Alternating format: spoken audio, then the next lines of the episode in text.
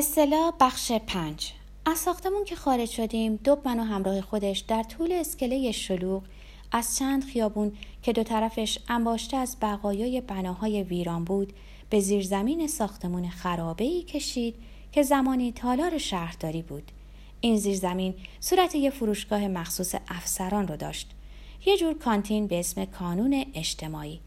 وارد زیرزمین که شدیم دیدیم که صدها ملوان از ملیت‌های مختلف توی دود راکت و قلیز دارن با دخترهای خسته همراه با موسیقی که از سه تا بلنگو پخش می‌شد میرقصند و یا پشت میزهای کوچیک کنار دیوار نشستن و چای یا کوکاکولا می نوشند.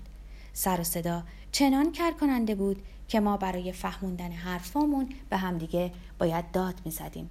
دوب با فریاد به من گفت در سر تا سر وستپورت این تنها جاییه که آدم می‌تونه دو کلمه خصوصی صحبت کنه. چند دقیقه بعد فهمیدم که واقعا راست میگه. بعد از اون که میزی با دو تا صندلی خالی در گوشه ای پیدا کردیم و دوب شروع کرد با فریاد حرف زدن به فاصله مدت کوتاهی دیدم که این قوقای جهنمی ما رو از اطرافیانی که شونه به شونمون نشسته بودن کاملا جدا کرده. با اشاره سر دو تا دختر رو که سر میزمون اومدن و با لالبازی پرسیدن میل داریم برقصیم رد کردیم. به دختر پیشخدمت خسته ای که میز چرخدار عظیمی رو با بسات چای در میون جمعیت به دنبال می‌کشید گفتیم دوتا کوکاکولا بیاره و اون وقت دوب شروع به صحبت کرد. اول تا مدتی مشکل بود حواسم رو جمع کنم ولی چندی که گذشت یادم رفت که دوب داره فریاد بیزنه و کل این جریان حالت غیرعادی و نامعقولی داره. این قوقا و دود چهره عصبی و پرید رنگ اونو از اطراف جدا می‌کرد. کلاهی که پشت کلش گذاشته بود و دستهاش که با حرکاتی بیقرار قوطی کبریتی رو خورد می‌کرد اونو از همیشه جوانتر جلوه می‌داد. یراقهای ناخدایی بهش نمیومد همونطور که به اون پسرک نمیومد پسری که دیشب برای مردن با عجله لباس پوشیده بود. اول از من معذرت خواست که در منزل جلوی حرفم رو گرفته و نگذاشته بود از بارگر صحبت کنم. گفت که رمز و رازی در این قضیه نبود. فقط نمی‌خواست با گفتگو از کسایی که در جنگ کشته شده بودند اصطلاح رو ناراحت کنه چون اون دختر حساسی بود که قبل از جنگ در دنیای کاملا سوای دنیای عادی ما زندگی می‌کرد موتنش یکی از جزایر هبرید بود و در شروع جنگ داوطلبانه خدمات خود را به میهنش عرضه کرده و در گیر و دار حمله های هوایی در این جهنم دره در وستپورت گیر افتاده و عاقبت در اینجا ماندنی شده بود.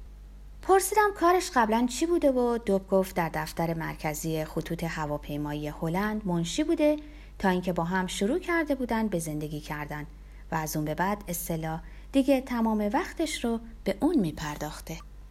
از قاب عکسی که بالای کمد دیده بودم چیزی نپرسیدم ولی انگار که سوال رو در ذهن من خوند ظاهرا از قیافم باید حدس می‌زد که وقتی از اصطلاح به صورت یه دختر چشم و گوش بسته معصوم در جزیره ای مه گرفته در اون سر دنیا حرف می‌زد زیاد دل به حرفش نسپردم گفت که اون عکس مال برادر استلاس که اوایل جنگ به خدمت احضار شده و حالا در جبهه آفریقا می جنگه.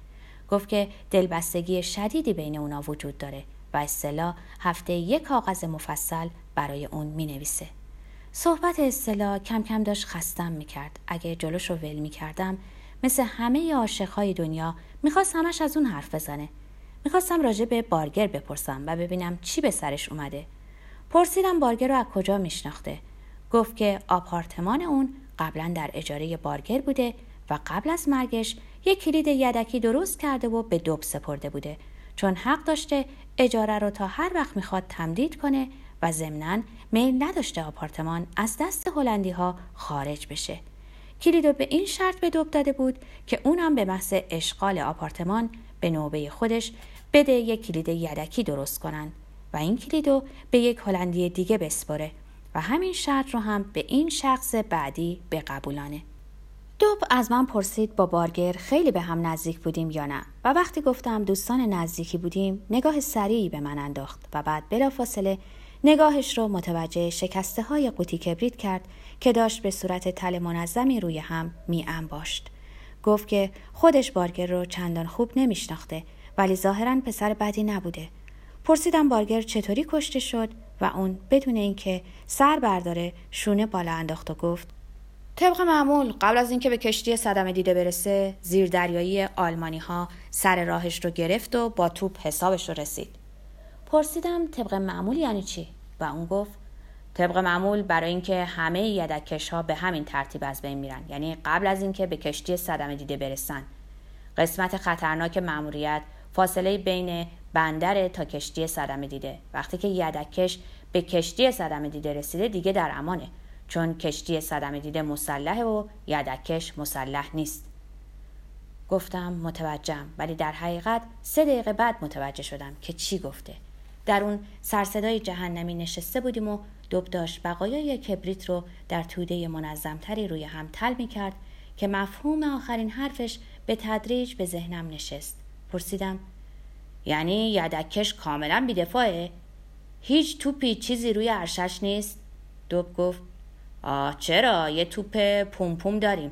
منتها اولا مدل سال 1926 و ما اصلا با هواپیما سر و کار نداریم که به دردمون بخوره. اگه آدم قرار باشه با پوم پوم به جنگ زیر دریایی بره می‌تونه راحت تیرکمون بچه ها رو دست بگیره. چون نتیجهش یکیه. بعد سرشو بلند کرد دبخندی زد و افسود. از این گذشته پوم پوم اصولا به خط مستقیم شلیک نمی‌کنه. مستخدمه کافه با موهای به هم ریخته و میز چرخدار از کنار ما گذشت. با یه حرکت بطری های خالی رو از روی میز برداشت و تل مرتب خورده های کبریت رو به هم ریخت. بعد پرسید چیز دیگری نمی‌خوایم؟ با اشاره سر گفتیم نه. ودوب گفت پاشو بریم یه جایی گیر بیاریم و چیزی بخوریم. با چشمایی که از شدت دود به سوزش افتاده بود از لابلای انبوه جمعیت خودمونو به در کافه رسوندیم. بیرون در تاریک روشن خنک غروب ایستادیم. از خرابه ها بوی ملایم باروت برمیخواست یاد خلبانی افتادم که اون روز صبح برگشته بود. از دو پرسیدم هواپیماهای نیروی هوایی سلطنتی چطور؟ اونا هم مسلح نیستن؟ دوب گفت نه. به بار گراند هتل رفتیم. سالن مملو از هلندی ها بود که بینشون آدم سرحال و هوشیار خیلی کم دیده می‌شد. سومین لیوانو که خوردیم دست کرد توی جیبش و کلیدی بیرون کشید. بیا بگیر. بذار تای جیبت. یه روزی به دردت می‌خوره. آنن فهمیدم این کلید چیه. خواستم چیز مناسبی بگم ولی پیدا نکردم. تا پیدا کردن این حرف مناسب اولین چیزی رو که به نظرم رسید گفتم. این دیگه چیه؟ چشمای دوب داشت قلیویلی می‌رفت. پیدا بود که داره مس میشه. نگاه خمارش رو به من دوخت و گفت من به بارگر قول داده بودم. منتها تا امروز آدمش رو پیدا نکرده بودم که این آپارتمان رو بعد از خودم به اون بسپرم. یعنی آدمی که لیاقتش رو داشته باشه. خوشحال شدم که تو پیدا شد چون به این ترتیب یه باری از دوش من برداشته میشه. آدم باید سر قولش بیسته. بیا بگیر. کلید و کف دست من گذاشت و انگشتامو روی اون خم کرد. دستش داغ و مرتوب بود. گفت بذار تای جیبت و اگه بلایی سر من اومد ازش استفاده کن. به هم قول بده. دست داغش هنوز مشت منو چسبیده بود و نگاه چشمهای مستش می‌خواست به زحمت در چشم من خیره بشه. قول بده که به محض اینکه پات به آپارتمان رسید یک کلید یدکی دیگر بدی درست کنن و به نزدیکترین رفیقت بدی. گفتم مسخره بازی در نیار. اگه یه نفر از این جنگ جون سالم در ببره تو هستی. چشمشو بست. سرشو در نفی حرف من چند بار به چپ و راست تکان داده. با لجاجت همه مست ها گفت بذار جیبتو دیگه فکرشو نکن. فقط وقتی کلید رو به رفیقت دادی ازش قول بگیر که اونم اونو به رفیقش بده. احترام خاطره بارگر رو باید حفظ کرد. گفتم کلید نکبتی تو بذار جیبت تو مستی. صورتشو به صورت من نزدیک کرد. خیلی نزدیک و گفت می‌زنم دک و دندون تو خورد می‌کنم آهی از سر تسلیم کشیدم و گفتم باشه. کلیدو در جیبم گذاشتم و بلند شدم که کمک کنم اونم از جا بلند شه و به خونه برسونمش. وقتی که با تقلا اونو از جا بلند کردم دیدم که خودمم دست کمی از اون ندارم.